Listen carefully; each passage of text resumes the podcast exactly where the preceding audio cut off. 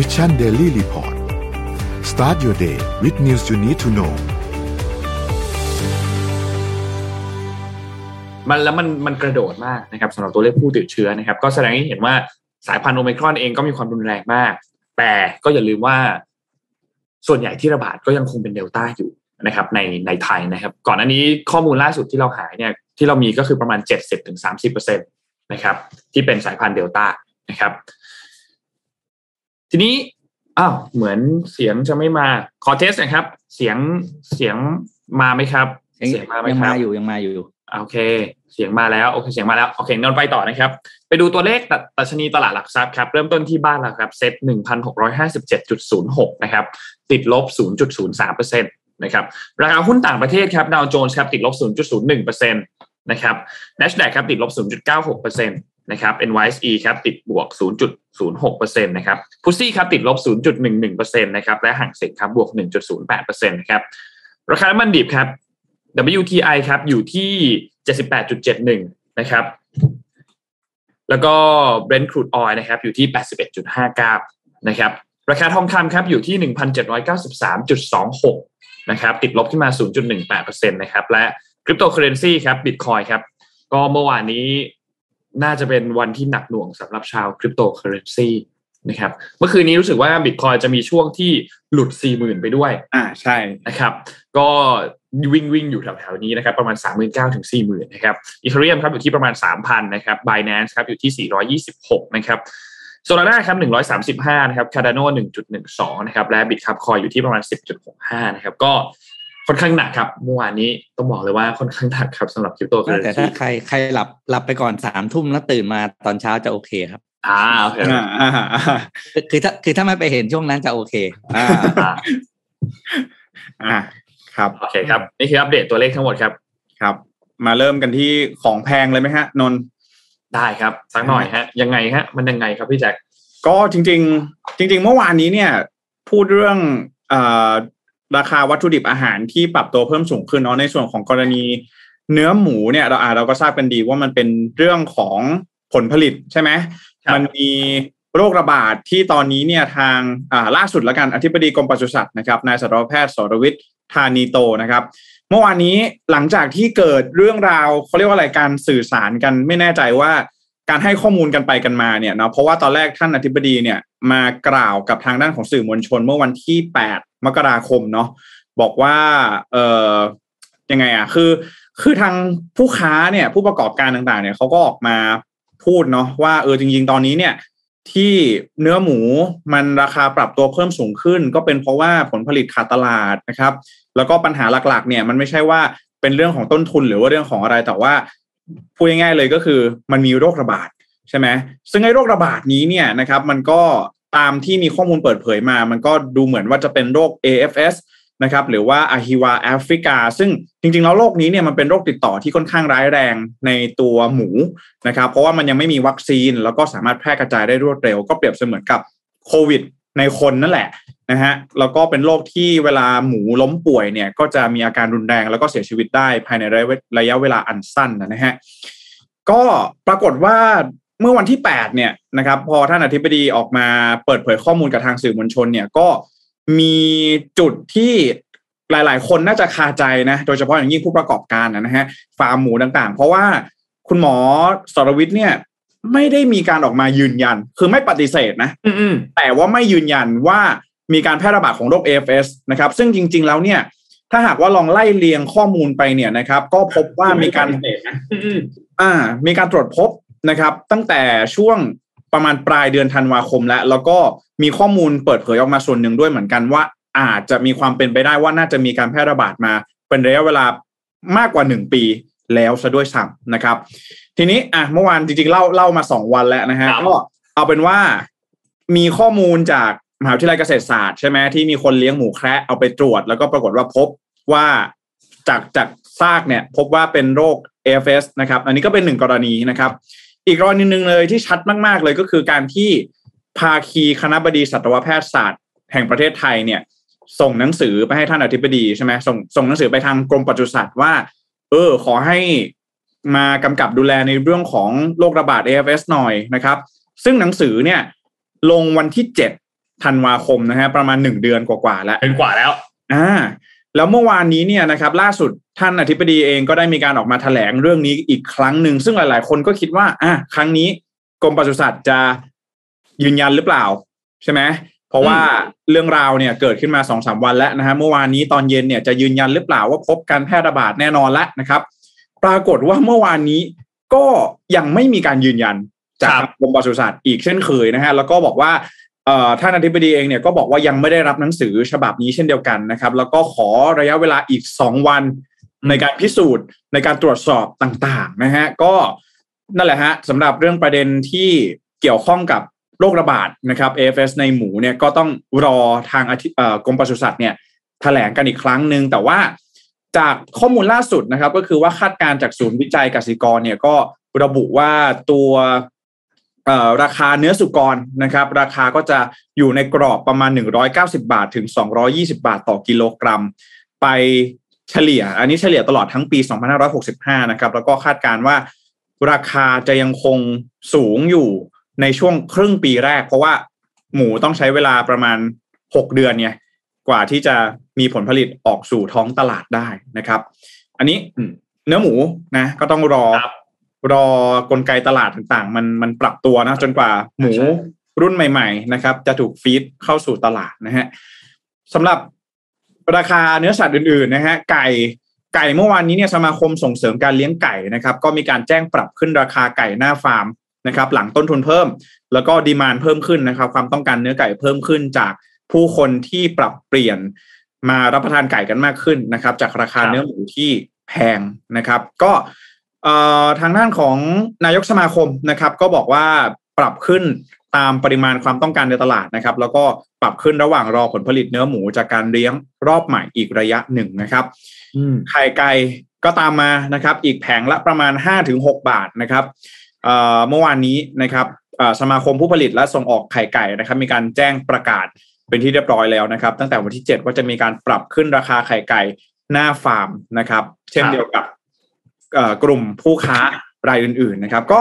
อันนี้หลักๆ แล้วกันเพราะว่าถือว่าเป็นโปรตีน3ชนิดแรกที่น่าจะ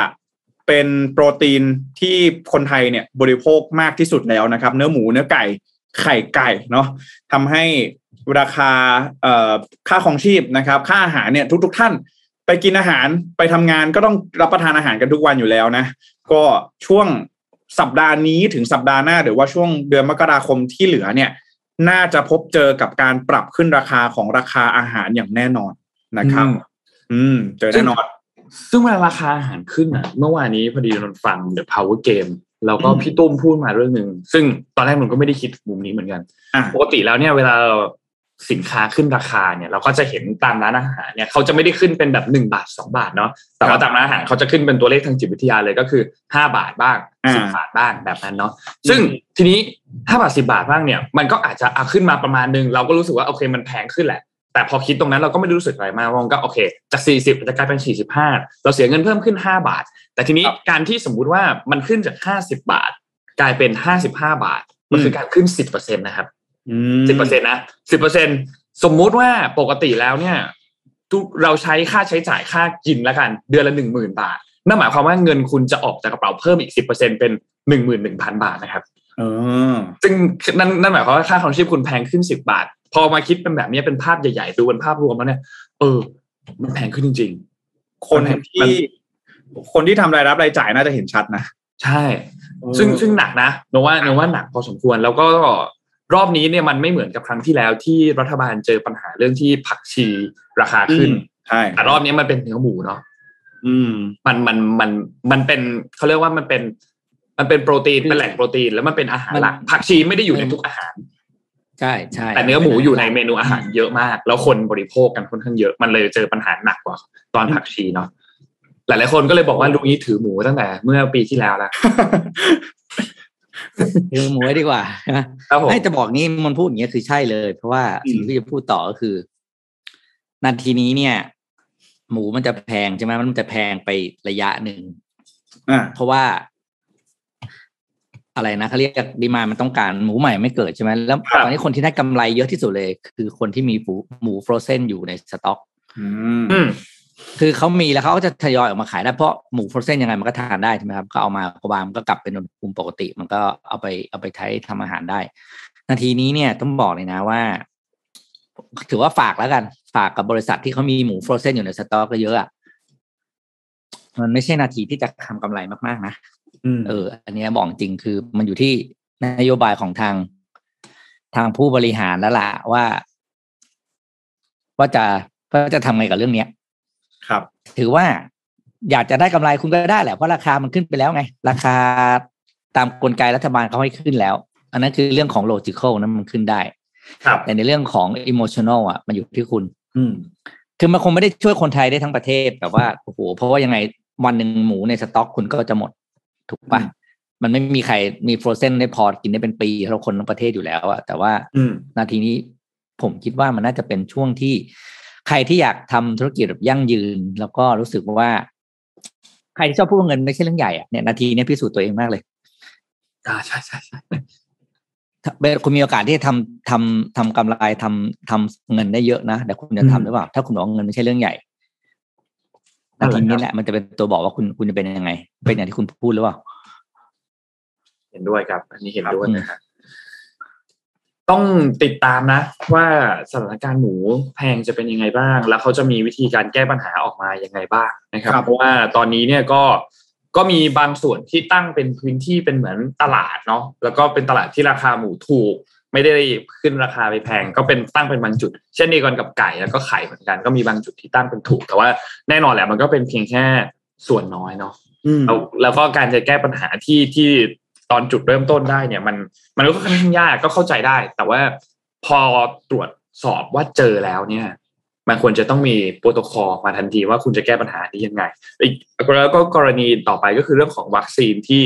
เอ่อจะมาหยุดในเรื่องของตัวโรค ASF ด้วยเนี่ย ก็อยู่ในระหว่างการพัฒนาอยู่จากที่ทางด้านประธานภาคีคณะบดีสัตวแพทย์เมื่อวานนี้ยกมายืนยันนะครับอืมก็ ต้องรอติดตามครับนนพูดว่านนนนคิดว่าต้องรอติดตามเรื่องนี้อย่างใกล้ชิดเลยเพราะว่าส่งผลกระทบต่อชีวิตประจำวันของเราแบบแน่นเยอะมากเต็มเลยอะเต็มหน้าเลยแบบตบหน้าเลยดีกว่าเรื่องนี้นะครับค่าแรงเท่าเดิมนะฮะค่าครองชีพเพิ่มขึ้นทุกวันนะครับครับผม ซึ่ซึ่งงบอกเลยว่าค่าแรงคุณไม่มีทางขึ้น อืมเพราะว่าเขาเข้าใจเรื่องธุรกิจถ้าค่าแรงขึ้นจ่ายขึ้นหมดทุกอย่างขึ้นน้ำมันเดี๋ยวขึ้นอืมค่าแรงก็ขึ้นธุรกิจเขาก็อยู่ไม่ได้เหมือนกันขายก็ไม่ได้ขายดีเหมือนเดิม ครับคือโอ้โหตอนนี้เรียกว่าเป็นคนไทยตอนนี้เมาหมัดจริงๆนะจริงโดนโดนทุกมิติ เปิดปีใหม่มาไม่ได้ไม่ไม่ไม่เกินอาทิตย์อาทิตย์กว่าๆเองนะฮะอืมอืมใช่มาหลายลูกมากเลยพายุช่วงนี้นะฮะครับ เดี๋ยวนะ หมูแพงเสร็จก็จะมันก็จะเอฟเฟกต์ไปราคาไก่เพราะคนไปทานไก่มากขึ้นไก่ก็จะแพงขึ้น แต่ผมไม่รู้มันจะเยอะแค่ไหน เพราะว่าแน่ๆคือไข่ไก่เนี่ยขึ้นราคาแล้วถูกไหมเป็นฟองละสามบาทแล้วทุกคนต้องอย่าลืมน้ำมันด้วยนะหมู น้ำมันใช่น้ำมันนี่มันขึ้นน้ำมันนี่วันนี้ดำโด่งไปแล้วอะอืมแล้วก็จากที่วันภาที่คหเอนึ่งกชนพยายามจะเรียกร้องให้นึงตรึงราคาน้ำมันดีเซลที่สามสิบใช่ไหมครับ ใช่ครับเมื่อวานแวบๆเห็นมาสามห้าแล้วนะอืมแล้วพี่พี่อะพี่พูดจริงนะแบบไม่ต้องหวังเลยว่าเขาจะตึงราคาให้คุณเพราะว่าอะพูดแบบตรงๆเลยว่ารัฐบาลก็ประเทศก็ไม่มีตังค์อะอืมอะไรที่เขาจะเก็บตังค์เข้าประเทศได้เพื่อไปใช้จ่ายด้านอื่น มันก็ต้องทำครับ นั้นน้ำสรรพสามิตอย่างน้ำมันนี่มันง่ายสุดแล้ว น้ำมันนี่ใช่ไหมเราเคยคุยเรื่องโครงสร้างราคาน้ำมันใช่ไหมครับสรรพสามิตแวดใช่ไหมกองสองทุนดอกเนี่ยก็ก็อ่วมแล้วอะ อืมอะประเทศไทยอะไปต่อไปต่อไป ไปดูไปดูที่ด้านอื่นกันบ้างครับ ยังอยู่ที่ไทยครับ ไปที่เรื่องเกี่ยวกับภาษีคริปโตกันบ้าง อ่าเรื่องภาษีคริปโตเนี่ยอย่างที่เราเห็นก่อนหน้านี้ว่าหลังจากที่สรรพากรเนี่ยมีระบบมีระเบียบออกมานะแล้วก็เป็นที่ฮือฮาอยู่พักหนึ่งเลยเพราะว่าเรื่องของการเก็บภาษีเนี่ยดันเก็บเป็น transaction ก็คือคุณเทรดเท่าไหร่เนี่ยก็จะคิดเป็น transaction ทีนี้มันก็จะมีเทรดแล้วได้กำไรกับเทรดแล้วขาดทุนครับถ้าเทรดแล้วได้กำไร เอามาคิดภาษีจำนวนเท่านี้เท่านี้เท่านี้ว่าไป แต่ถ้าเทรดแล้วขาดทุนอืมเราไม่คิดเขาไม่คิดภาษี แต่ถ้าขาดทุนกับกำไรเขาไม่หักลบกันนะ เขาคิดเป็น transaction เพราะฉะนั้นนั่นหมายความว่าคุณเทรดเหรียญ A ได้เงินมาแสนหนึ่งคุณก็ไปคิดภาษีของเงินก้อนแสนหนึ่งคุณ trade เหรียญ B ขาดทุนไปสองแสนคุณจะเอามาหักลบกันแล้วค่อยคิดภาษีแล้วคุณไม่เสียภาษีไม่ได้นะก้อนที่คุณได้กำไรแสนหนึ่งคุณก็เสีย ก้อนที่คุณเสียไปสองแสนอันนั้น คุณไม่เสียก็ก็ก็แยกกันออกไป ซึ่งก็มีคนมาพูดถึงเรื่องนี้ แล้วก็รวมถึง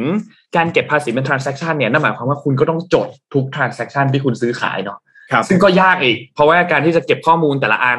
แต่ละอย่างเนี่ยสำหรับคนที่ trader trade วันหนึ่งหลายครั้งเนี่ยก็ไม่ใช่เรื่องง่ายเนาะเพราะฉะนั้นก็เลยมี feedback กลับเข้าไปนะครับ ทางด้านของ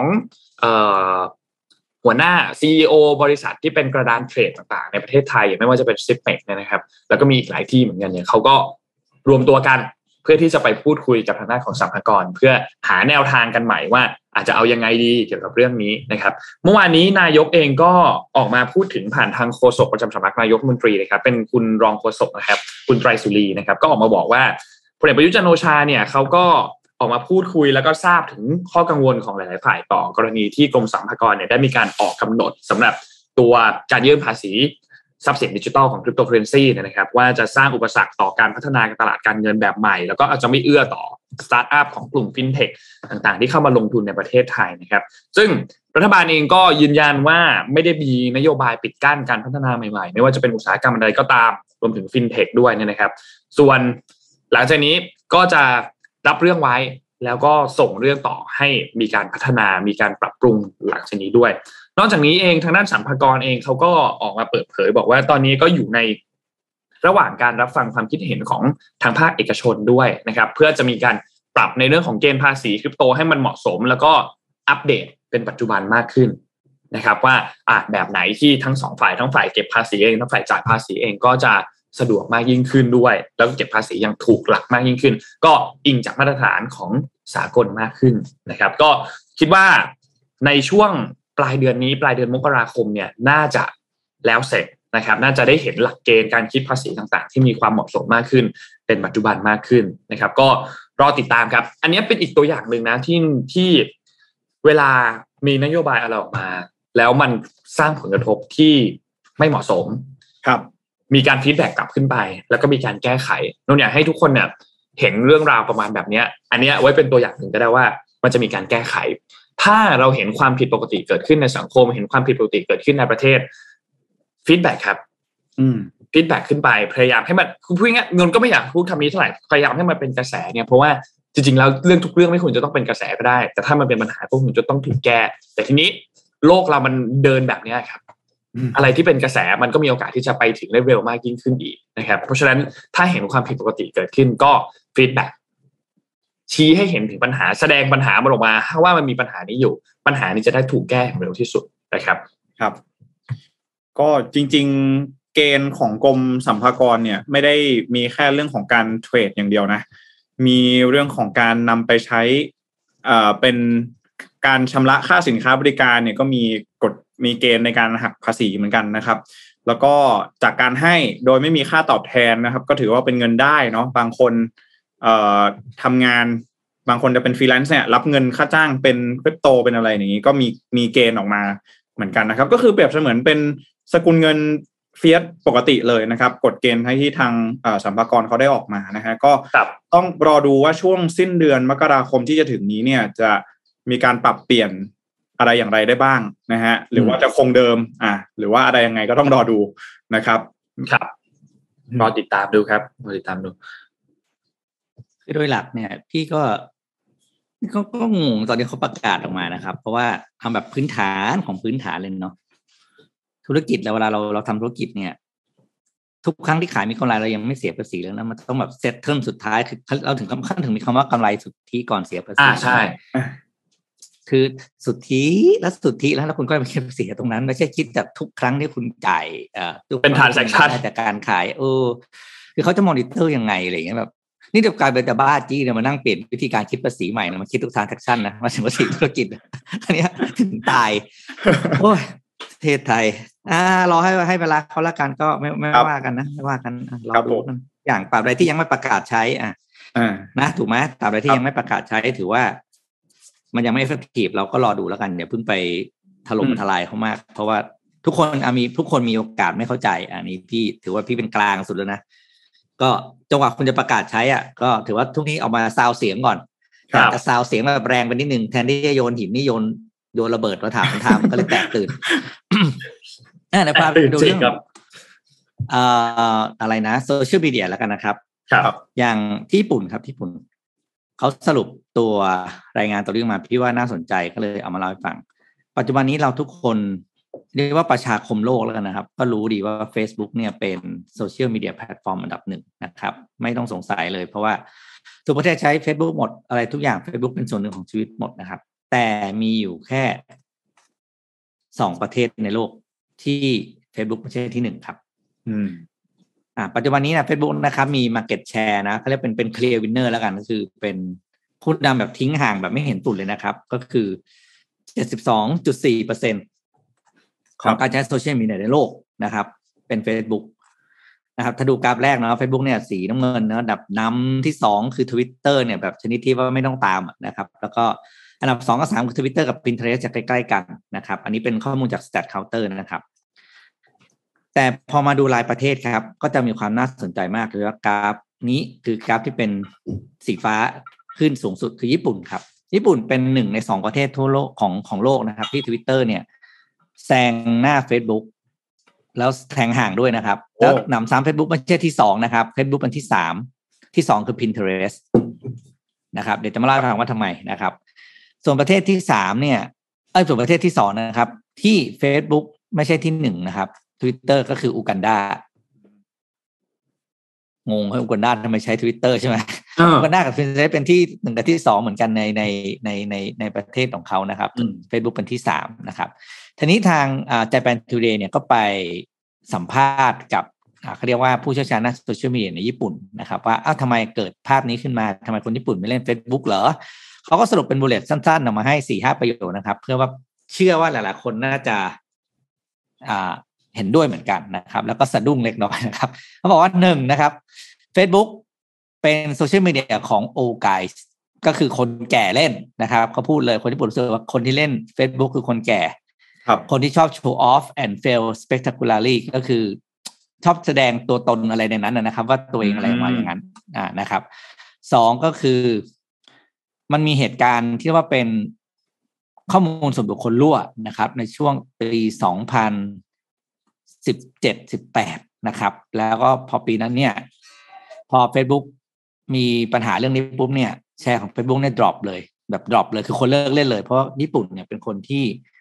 ค่อนข้างจะระมัดระวังเรื่องข้อมูลส่วนตัวมากอย่างที่เรารู้กันนะครับ ซื้อหนังสือก็ต้องมีกระดาษสีขาวห่อหน้าปกอะไรเงี้ยอย่างที่เราพอพอจะเคยเข้าใจกันนะครับ แล้วก็คนญี่ปุ่นส่วนมากมองว่า Facebook เนี่ยสี่สิบแล้วสี่สิบห้าสิบเท่านั้นที่เล่นกันคนวัยรุ่นเขาไม่เล่นกันแล้ว นะก็คือนอกจากจะเป็นเรื่องพฤติกรรมแล้วคือตัวเลขก็บอกนะครับ ก็คือเขาบอกถ้าไปเปิดมือถือเลยเนี่ยคนอายุสี่สิบห้าสิบหลายคนยังมีแอป Facebook อยู่ แต่ถ้าคนรุ่นใหม่ๆที่อันเดอร์สามสิบแล้วเนี่ยไม่เล่นกันแล้วเพราะรู้สึกว่าอืมไม่ใช่เรื่องนะครับ เพราะฉะนั้นเนี่ยก็เป็นข้อมูลที่น่าสนใจนะครับ เพราะว่าอย่างคนที่พี่รู้จักหลายๆคนที่เป็นผู้ใหญ่เนี่ย ที่คนผู้ใหญ่ที่ทันสมัยหน่อยเขาก็ไม่เล่น Facebook นะ อย่างเอ่ออาจารย์เคน โมงิที่เขียนหนังสืออิคิไกเนี่ยแกก็ทวิตทั้งวันนะทวิตอยู่นะแกก็ชอบทวิตไปเรื่อยอะแล้วก็ไม่บอกแกไม่มีเฟซบุ๊กก็ไม่เล่น ถ้าจะคุยกับผมมาไปคุยในเฟซไอไปคุยทวิตเตอร์นะอะไรอย่างเงี้ยอืมนะครับอะก็มาให้ดูถ้าเราอยากเป็นวัยรุ่นแบบคนญี่ปุ่นก็หันไปเล่นทวิตเตอร์กันอ๋อเหตุผลที่สำคัญอีกอันหนึ่งเหตุผลที่สำคัญอีกอันหนึ่งที่คนญี่ปุ่นเขาเล่นทวิตเตอร์ก็คือการไม่ต้องเปิดเผยตัวตนครับอ่าอโนอืม anonymity anonymity อันนั่นคือสิ่งที่ที่เหตุผลที่ชอบที่สุด นะครับครับอะโอเค ครับ มาต่อครับนนท์โอเคครับนมพามาต่อเรื่องของม็อบที่เกิดขึ้นที่คาซัคสถานนะครับ ที่คาซัคสถานเนี่ยมีการประทะกันเกิดขึ้นนะครับ เมื่อวันที่ 10 มกราคมจริงๆต้องบอกว่าเขาประทะกันมาตั้งแต่ช่วงสัปดาห์ที่แล้วละนะครับ ทีนี้มันเกิดเหตุอะไรขึ้นครับ มันมีการประท้วงประประท้วงนะครับ ระหว่างเอ่อผู้ชุมนุมเนี่ยนะครับ กับฝั่งของเจ้าหน้าที่ตำรวจนะครับ ก็เกิดการประทะกันในพื้นที่บริเวณคาซัคสถานเนี่ยนะครับ ซึ่งสาเหตุเนี่ยมันมาจากช่วงต้นปีครับ ในช่วงต้นปีตอนนั้นเนี่ยมันมีเหตุการณ์ที่ทั้งโลกเจอเหมือนกันหมด ก็คือเรื่องของราคาน้ำมันเพลิง ราคาน้ำมันเชื้อเพลิงที่มันพุ่งสูงขึ้นไปนะครับครับ ทีนี้ก็นโยบายต่างๆ ของภาครัฐในแต่ละประเทศเนี่ยก็จะมีการเข้ามา support ช่วยเหลือตรงนี้แตกต่างกันไปนะครับ ทีนี้ ที่คาซัคสถานเนี่ยมันเป็นวิกฤตที่ค่อนข้างหนักมากนะครับทำให้ก็เกิดการประท้วงกันเกิดขึ้นมานะครับจริงๆแล้วเนี่ยประท้วงกันตั้งแต่ช่วงต้นปีอย่างวันที่ 2 มกราคมเลย กระจายไปตามเมืองต่างๆ ที่ทั่วประเทศสำคัญสำคัญนะครับ และสุดท้ายเนี่ยก็บานปลายครับเป็นการปะทะกันเกิดขึ้นนะครับ ซึ่งทางด้านผู้ชุมนุมเนี่ยก็มีการร้องให้ทางด้านของผู้นำเนี่ยลาออกนะครับทางด้านของคัสซิมโจมาร์ตโตกาเซโต โตกาเยฟเนี่ยนะครับซึ่งเป็นประธานาธิบดีของคาซัคสถานคนปัจจุบันเนี่ยนะครับก็ให้กองกำลังต่างชาติโดยเฉพาะจากรัสเซียเนี่ยนะครับในนามของ CSTO ก็คือองค์การสนธิสัญญาความมั่นคงร่วมกันนะครับเข้ามาช่วยควบคุมสถานการณ์ที่เกิดขึ้นตอนนี้ที่มีความไม่สงบเกิดขึ้นในประเทศเนี่ยนะครับและนอกจากนี้เองก็มีการประกาศใช้สถานการณ์ฉุกเฉินด้วยนะครับ ซึ่งเมืองที่ใหญ่อย่างเมืองอัลมาตีนะครับ ก็มีรายงานผู้เสียชีวิตจากการประทะกันครั้งนี้เนี่ยอย่างน้อยคือ 103 คนแล้วนะครับ ซึ่งเจ้าหน้าที่รักษาความมั่นคงก็มีคำอนุญาตที่มีคำสั่งจากทางด้านของโตกาเยสเนี่ยให้สามารถใช้อาวุธปืนกับประชาชนได้ โดยไม่จำเป็นต้องประกาศเตือนด้วย นะครับซึ่งก็ส่งผลให้หลาย ๆ ประเทศเองก็เข้าจับตามองสถานการณ์ในคาซัคสถานอยู่ตอนนี้นะครับไม่ว่าจะเป็นสหรัฐนะครับคุณแอนโทนีบลิงเคนเป็นรัฐมนตรีกระทรวงการต่างประเทศของสหรัฐเนี่ยก็มีภาพวิจารณ์การจัดการกับผู้ชุมนุม วิธีการจัดการกับผู้ชุมนุมในครั้งนี้ด้วยนะครับแล้วก็เรียกร้องให้มีการประกาศยกเลิกคำสั่งโดยเร็วที่สุดนะครับซึ่งต้องติดตามหลังจากนี้ครับเพราะว่าครั้งนี้มันเป็นการประท้วงเรื่องของปัญหาเชื้อเพลิงเนาะ ครับแล้วมันก็รุนแรงมากด้วยมีคนเสียชีวิต แล้วก็มีผู้ที่ถูกจับกลุ่มไปแล้วเนี่ยอย่างน้อยคือ6,000รายด้วยนะครับ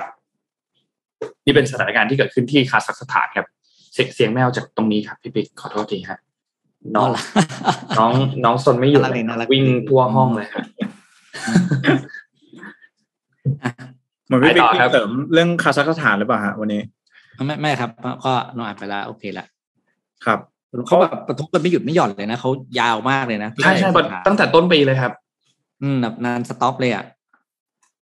เหมือนรัฐบาลบอกว่าให้ข่าวบอกว่า in control นี่สรุปก็ยังไม่ in control สิใช่ไหมเขาก็ยังออกมา อันนี้กันอยู่ อืเพราะว่าเหมือนกองกำลังรัสเซียเข้าไปแล้วก็เลย เหมือนเอามาประกาศว่า in control นะครับผมก็ได้ได้ยินข่าวมาเหมือนกันว่าเขาก็บอกว่าเออ in control แล้วแต่ว่าจริง ๆ ก็รู้สึกว่าน่าจะอยู่น่าจะยังลุยอยู่ เหมือนเหมือนหวยหรือเปล่าฮะหาไม่เจอ อืมครับผมนะครับคุณชอบมากเลยนะคำพูดอะไรนั้นหน่อยที่ที่บอกว่า หวยหวยแพงมีอยู่จริงสลากคนที่เกี่ยวข้องหาไม่เคยเจอ เหมือน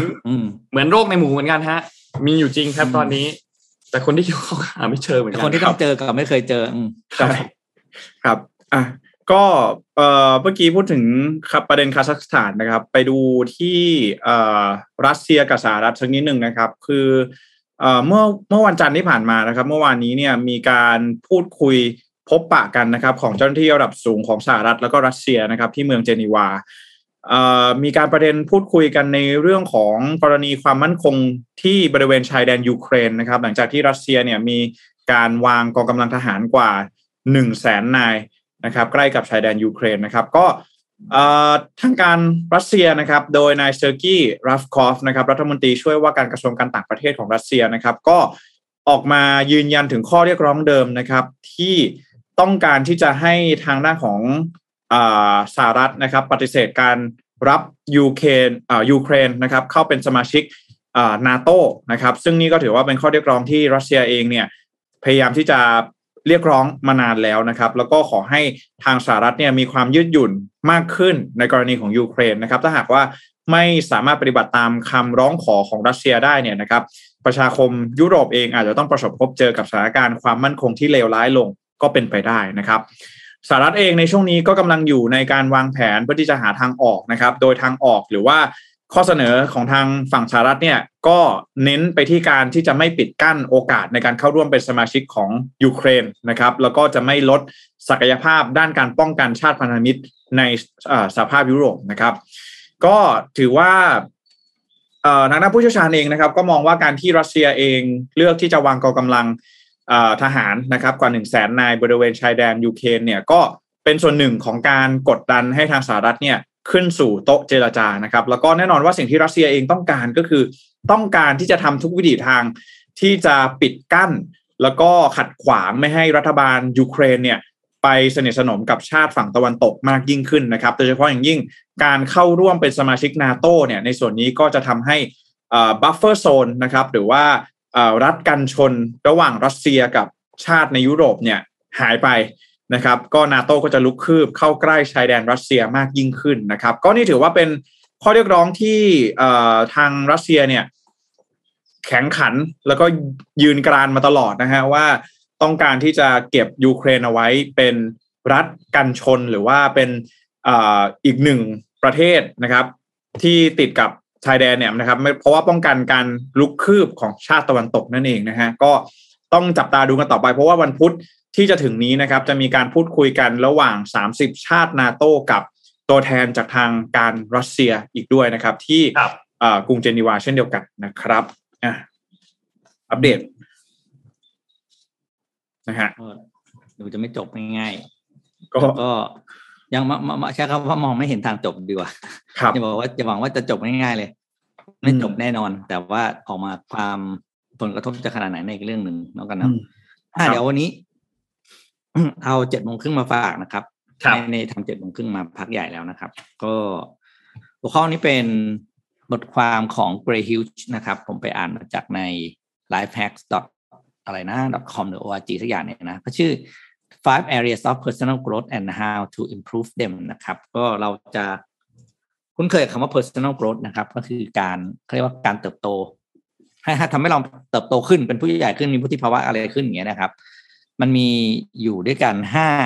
มิติห้าธรรมศาสตร์ก็ได้ห้าพิลาสห้าแอเรียเนี่ยนะครับ ที่เราจะต้องรู้จักและเข้าใจแล้วก็พัฒนานะครับ เพื่อให้เราเป็นเป็นคนที่ develop ขึ้นนะครับ personal growth เนี่ยความนั้นพี่ไม่ได้ดูไอ้นี่ในในนะครับสไลด์มาแล้วเนาะมาแล้วครับ อ่าโอเคครับว่า personal growth เนี่ยครับ มันเป็นสิ่งที่ไม่ใช่ตัวเลขนะ เพราะฉะนั้นเป็นสิ่งที่เป็นเรื่องเกี่ยวกับ quality มากกว่า quantity หมายความว่า คนที่โตคนที่เรียกว่ามีมี personal growth หรือมีอ่าบุธิภาวะเพิ่มขึ้นเนี่ย มันเป็นอ่าเรื่องของคุณภาพมากกว่าปริมาณนะครับเพราะฉะนั้นเราวัดวันเราวัดกันอะเราวัดเราวัดกันด้วยแบบเออมันไม่มีตัวเลขอะไรวัดได้ชัดเจนนะครับ แต่ว่ามันมันสัมผัสและรู้สึกได้นะครับ ก็พต่อมาครับเขาบอกว่าถ้าเราอยากจะทำเรื่องของ personal growth เนี่ยนะครับ สิ่งเดียวเลยที่เราต้องทำก็คือโฟกัสกับตัวเอง ไม่ต้องไปยุ่งเรื่องชาวบ้านไม่ต้องไปเปรียบเทียบ ไม่ต้องไปอะไรนะพยายามศึกษาและเข้าใจตัวเองให้ดีในห้าเรื่องนี้นะครับ แล้วคุณจะพัฒนาตัวเองได้นะครับ เรื่องแรกครับคือ self awareness เซลฟ์วาเนสเนี่ยเป็นเรื่องที่มันคือเรื่องที่เกี่ยวกับทำเราเรารู้อะมันช่วยเรารู้และสามารถตั้งคำถามกับตัวเองได้ว่า ตอนนี้เรา เรามีสถานการณ์ยังไง แล้วตัวเราเป็นยังไงอยู่ตอนนี้กับชีวิตเราเองเราสุขเราทุกข์เราดีใจเสียใจนะครับ เราทำเรื่องนี้เรื่องนี้ได้ดีเรื่องนั้นไม่ดีอะไรอย่างเงี้ย สิ่งเหล่านี้คือการทำความเข้าใจกับตัวเองก่อนนะครับ และบางครั้งเนี่ยเวลาเราที่เราตั้งคำถามกับตัวเองนะครับ เราจะเจอเหตุการณ์ที่ว่าไอ้เรื่องที่เราเคยเคยให้ความสำคัญในอดีต วันนี้อาจจะไม่มีความหมายอะไรแล้วก็ได้ เรื่องเหล่านี้ ในแอเรียของ personal growth ถือว่าเป็นเรื่องปกติ และเป็นเรื่องน่ายินดีที่เรารู้ว่าเรื่องนี้มันไม่สำคัญกับเราต่อไปแล้ว เพราะฉะนั้นเราสามารถวางมันลงแล้ว เอาเวลาของเราเอาพลังงานของเราไปไปโฟกัสกับเรื่องอื่นได้เลยนะครับ เพราะฉะนั้นอย่ารู้สึกผิด ถ้าเราค้นพบความคำตอบว่าโหนู้งี้ไม่น่าเสียเวลากับเรื่องนี้เลย อืมอะไรเงี้ย ไม่ไม่ไม่ต้องไป ตีอกทุกตัวกุ้มใจมันเป็นเรื่องธรรมดามากที่เราจะค้นพบว่าวันหนึ่งเรื่องที่เคยไม่สำคัญ เอ้ยเรื่องที่เคยสำคัญจะกลายเป็นไม่สำคัญแล้วนะครับ อันนี้เป็นเรื่องน่ายินดีที่ค้นพบนะครับ ข้อสองครับอ๋ออย่างต่อเขาบอกว่า ต่อมาเขาบอกว่า สิ่งที่เรารู้และเข้าใจตัวเองตรงนี้เนี่ย วิธีการทำให้มันทุกอย่างให้มันธรรมดาที่สุดนะครับ แล้วก็ถ้าเราค้นพบว่าสิ่งที่ใดสิ่งอะไรก็ตามที่มันไม่สำคัญแล้วนะก็ไม่เป็นไรนะครับ ปล่อยมันผ่านไปนะครับ สิ่งที่สำคัญที่สุดคือพยายามชัดเจนกับตัวเองในตอนนี้ ว่าเรากำลังมีรู้สึกอะไรอย่างไรสำคัญอย่างไร ความรู้สึกตรงนี้แหละ หรือสิ่งที่เราค้นพบเจอในวันนี้แหละ มันจะเป็นสิ่งที่พาเราไปในอนาคตข้างหน้านะครับ ต่อมาข้อสองครับ control control เนี่ยจะมีสองมิติด้วยกันนั่นคือหนึ่งเราต้องการ control คนอื่นนะครับ ในแง่ของอ่าเขาเรียกว่าต้องการมีอำนาจที่จะจัดการทุกอย่างได้ไม่ว่าจะเป็นคนสิ่งแวดล้อมต่าง ๆ นะครับหมายความว่า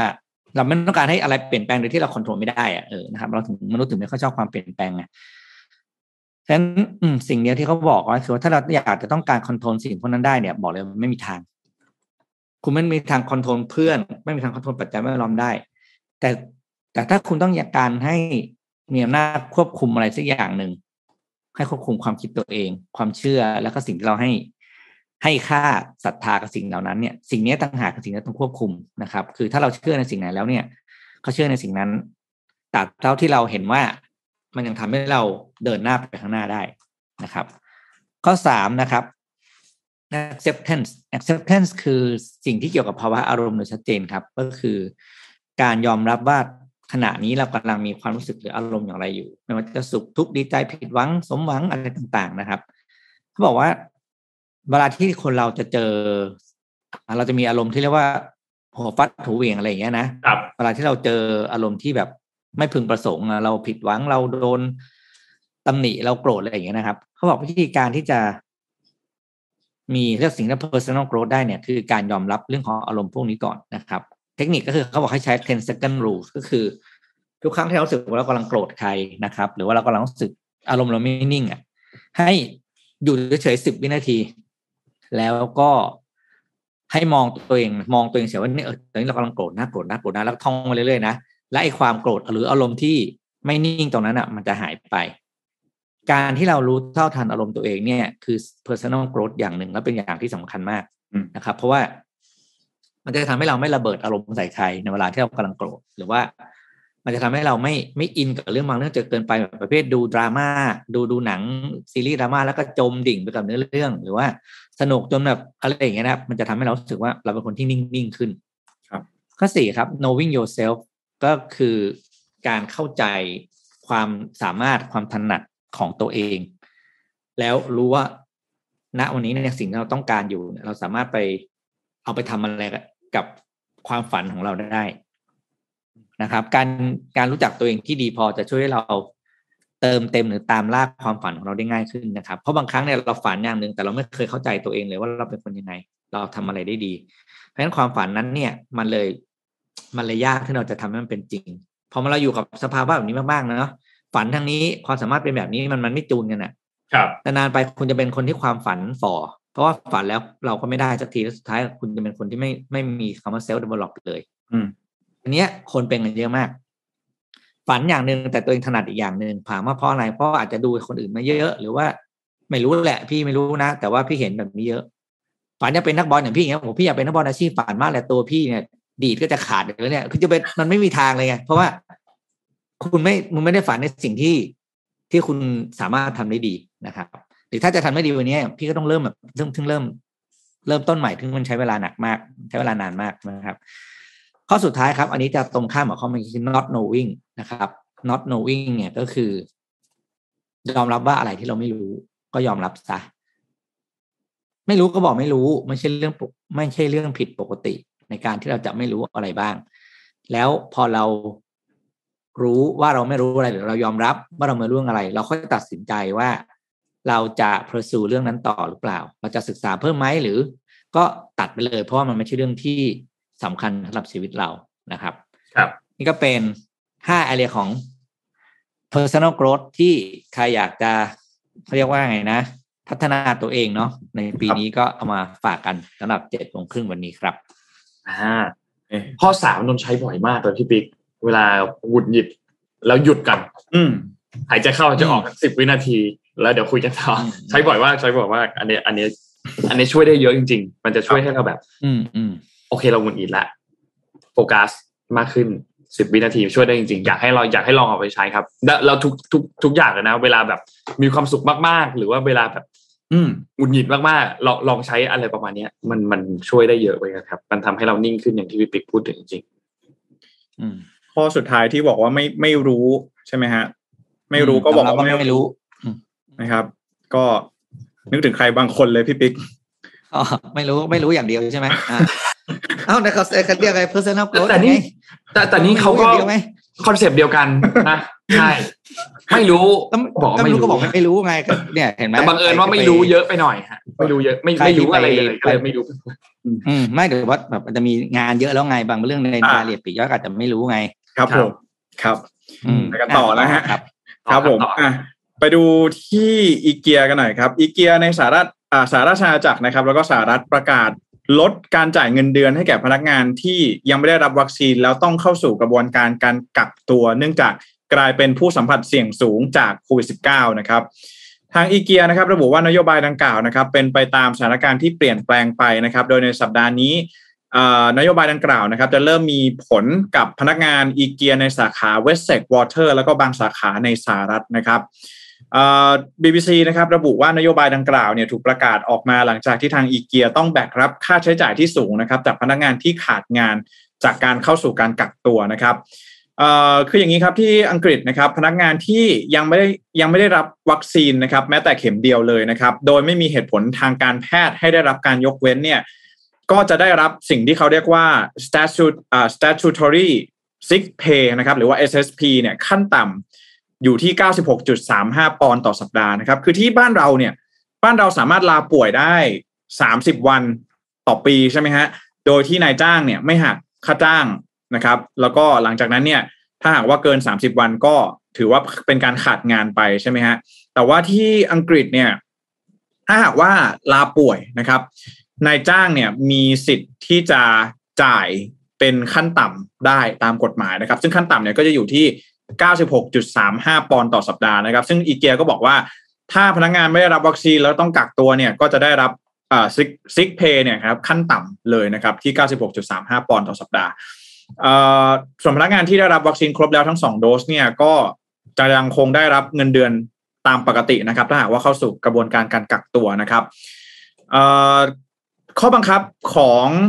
ข้อบังคับด้านโควิด -19 ของสหราชอาณาจักรนะครับ ถ้าเกิดเป็นผู้ได้รับวัคซีนครบแล้วทั้ง 2 โดสเนี่ยแล้วกลายเป็นผู้สัมผัสเสี่ยงสูงนะครับ จะยังไม่มีผลทางกฎหมายที่จะบังคับให้เข้าสู่การกักตัวนะครับ ขณะเดียวกันบอริสจอห์นสันเองก็ออกมาระบุนะครับ ว่าตอนนี้โควิด -19 จะส่งผลกระทบต่อผู้ที่ยังไม่ไม่ได้รับวัคซีนโควิด -19 แม้แต่เข็มเดียวเลยนะครับ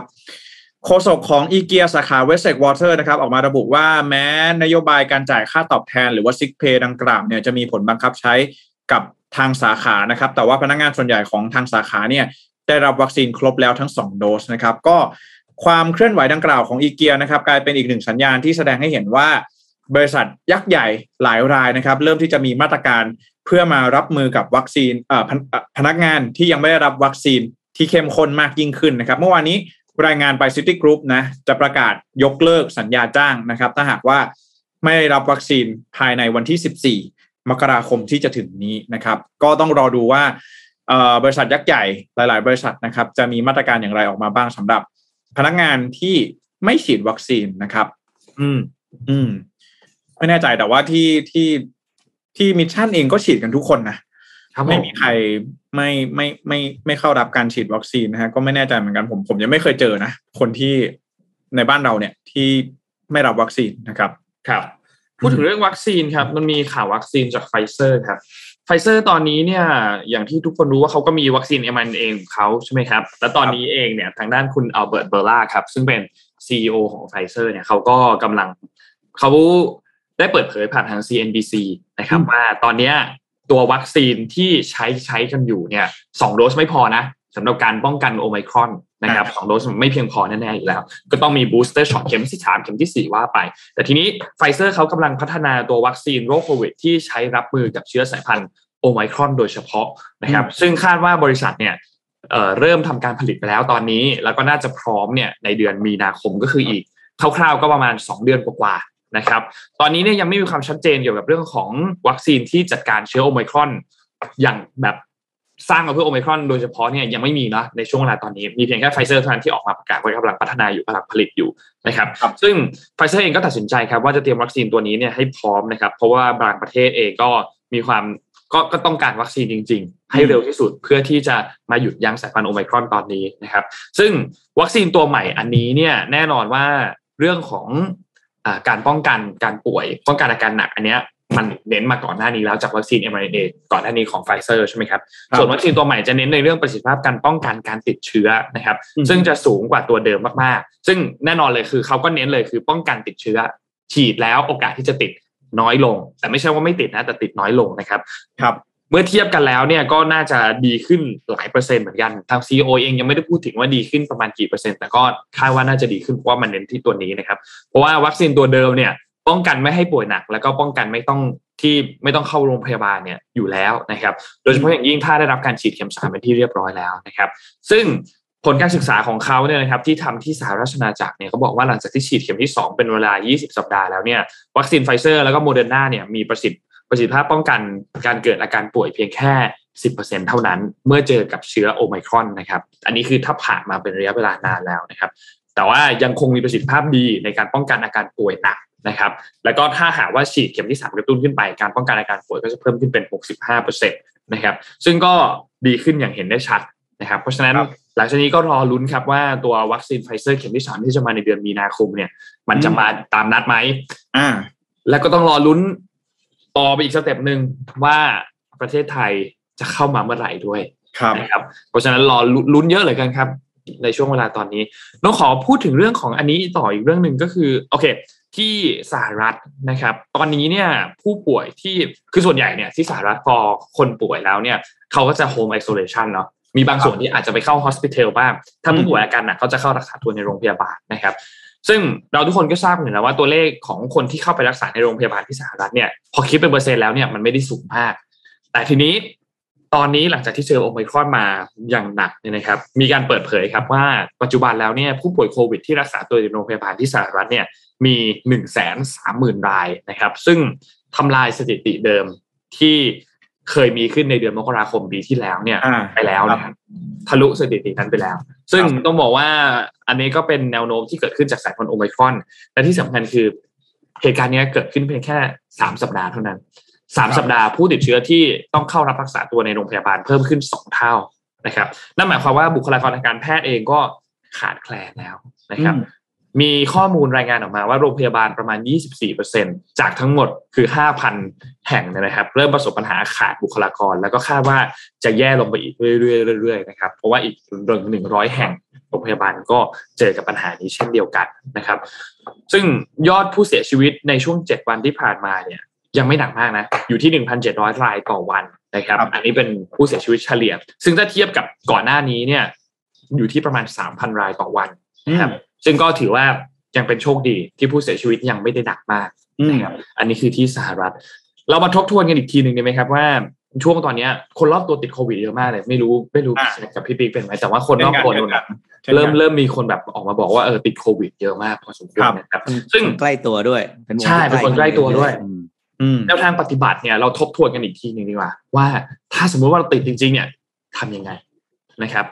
เริ่มต้นอันแรกก่อนเลย ถ้าสมมุติว่ามีคนใกล้ตัวคุณ แล้วคุณเพิ่งไปเจอมา แล้วติดเชื้อเนี่ย คุณตรวจ ATK ก่อนเลย อืมตรวจ ATK ตอนนี้เนี่ยพวกชุดตรวจ ATK antigen test kit ต่างๆ เนี่ยเริ่มหาได้ยากขึ้นละช่วงนี้เริ่มยากขึ้นนิดนึงละนะครับ แต่ก็ยังยังมีอยู่นะครับนี่เขาเขาบอกว่าเป็นสินค้าควบคุมนะครับผมถ้าพบขายค้ากำไรเป็นเกิราคานควรแจ้งได้นะครับ แจ้งกระทรวงพาณิชย์ได้นะครับ อ่าถูกต้องครับ แต่เราต้องช่วยกันหาให้เขานะ เอาอย่างละฮะ ไปต่อครับ ซึ่งก็โอเคตรวจ ATK ก่อนเลย ทีนี้พอคุณตรวจ ATK แล้วเนี่ย ช่วงนี้เราจะเห็นเยอะมากว่า บางส่วนตรวจ ATK แล้วไม่เจอ แต่พอไปตรวจ RT-PCR แล้วเจออะตรวจ test กับน้ำลายแล้ว เจอตรวจ test แยงจมูกแล้วไม่เจอมีเยอะมาก ซึ่งให้ทำแบบนี้ครับ อย่างแรกเลยนะครับ คุณตรวจ ATK ก่อน ไม่ว่าอะถ้าสมมติว่าคุณพบว่าผลตัวเองเป็นบวกถ้าพบเป็นบวกปุ๊บก็โทรหาเบอร์เลยครับหนึ่งสามสามศูนย์นะครับอืมหรือว่า add LINE ไปที่แอด nhso นะครับ เพื่อส่งข้อมูลให้กับเจ้าหน้าที่ เจ้าหน้าที่จะได้ประเมินอาการของคุณว่าคุณต้องไป hospital ไหม คุณต้องเข้ารักษาตัวที่โรงพยาบาลไหม หรือว่าคุณสามารถทำ home isolation ได้นะครับ ถ้าคุณมีอาการน้อยมาก หรือไม่มีอาการอะไรเลยเนี่ยนะครับ ก็ส่วนใหญ่แล้วก็จะเป็น home isolation หรือเป็น community isolation นะครับ ซึ่งก็จะมีเจ้าหน้าที่คอยติดตามการดูแล แต่ถ้าคุณมีอาการหรือมีปัจจัยเสี่ยงมีอะไรต่างๆ มีโรคประจำตัวต่างๆ เนี่ย ก็จะเข้ารับรักษาตัวในโรงพยาบาล อันนี้กรณีที่คุณ test antigen แล้วเป็นบวก แต่ทีนี้ถ้าคุณ test antigen แล้วเป็นลบ ถ้าไม่มีอาการก็ไม่เป็นไร ถ้าไม่มีอาการแล้วคุณไม่มีประวัติเสี่ยงไปเจอกับใครที่ติดเชื้อโควิดมา คุณก็ไม่ต้องกักตัวอะไร ใช้ชีวิตตามปกติต่อไปได้ แต่ถ้า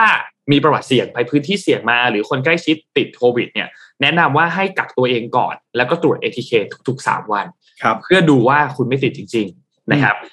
แต่ถ้าหากว่าคุณมีอาการคือตรวจผลเป็นลบ แต่มีอาการเนี่ยให้ไปตรวจ RT-PCR เพื่อยืนยัน confirm เพราะว่าอันนี้จะเป็นผลตรวจที่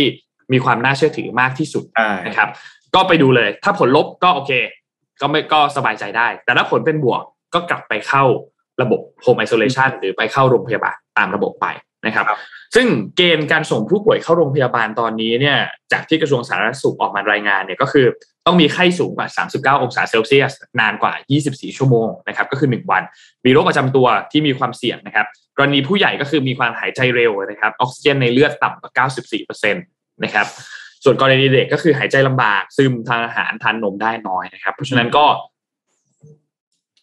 ต้องต้องดูเนาะผมคิดว่าตอนเนี้ยมันช่วงเวลาที่ต้องดูจริงๆแล้วก็ใช่ตรวจ ATK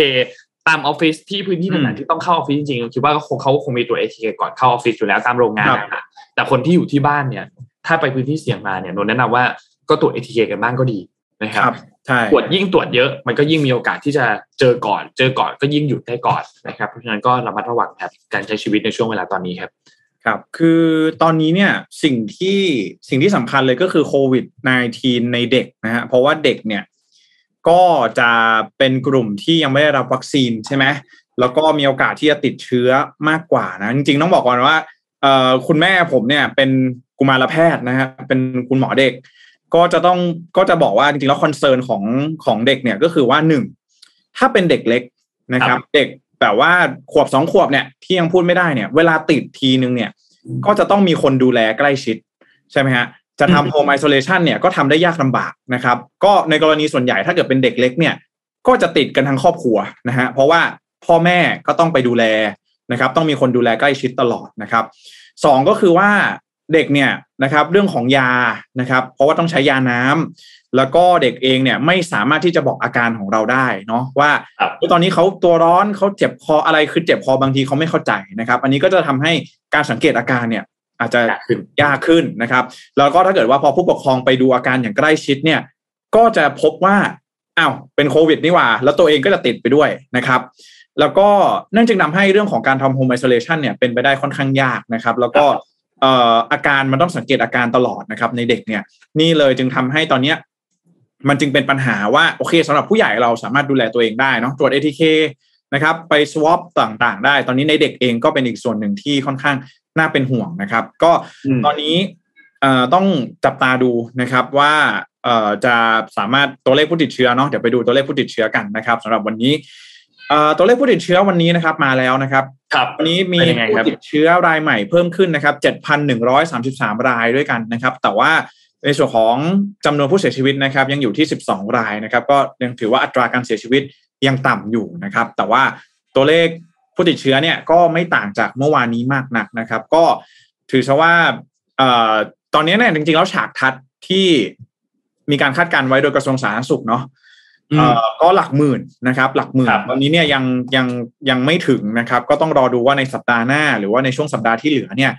จะปรับตัวเพิ่มสูงขึ้นไหมนะครับใช่ก็แต่แนวโน้มเนี่ยคือมันพุ่งไปสู่ฉากทัศน์ที่เป็นแบบ worst case นะใช่ดีนะใช่จากจากที่กระทรวงสาธารณสุขเนี่ยเขาเคยออกมาพูดถึงอืมตอนช่วงหลังปีใหม่ว่าโอเคหลังปีใหม่แล้วมันจะเกิดเหตุการณ์อะไรขึ้นได้บ้าง best case เป็นแบบนี้ normal เป็นแบบนี้ worst case เป็นแบบนี้เนี่ย ตอนนี้เรากำลังมุ่งไปที่ทาง worst case นะครับ ครับ ก็ยังไงตอนนี้เนี่ยถ้าลดความเสี่ยงได้นะครับ ก็ขอให้ลด เลยนะ การเดินทางไปออกนอกอืมจากบ้านถ้าเกิดว่า work from home ได้ก็ work from home นะครับลดการอยู่ในพื้นที่ที่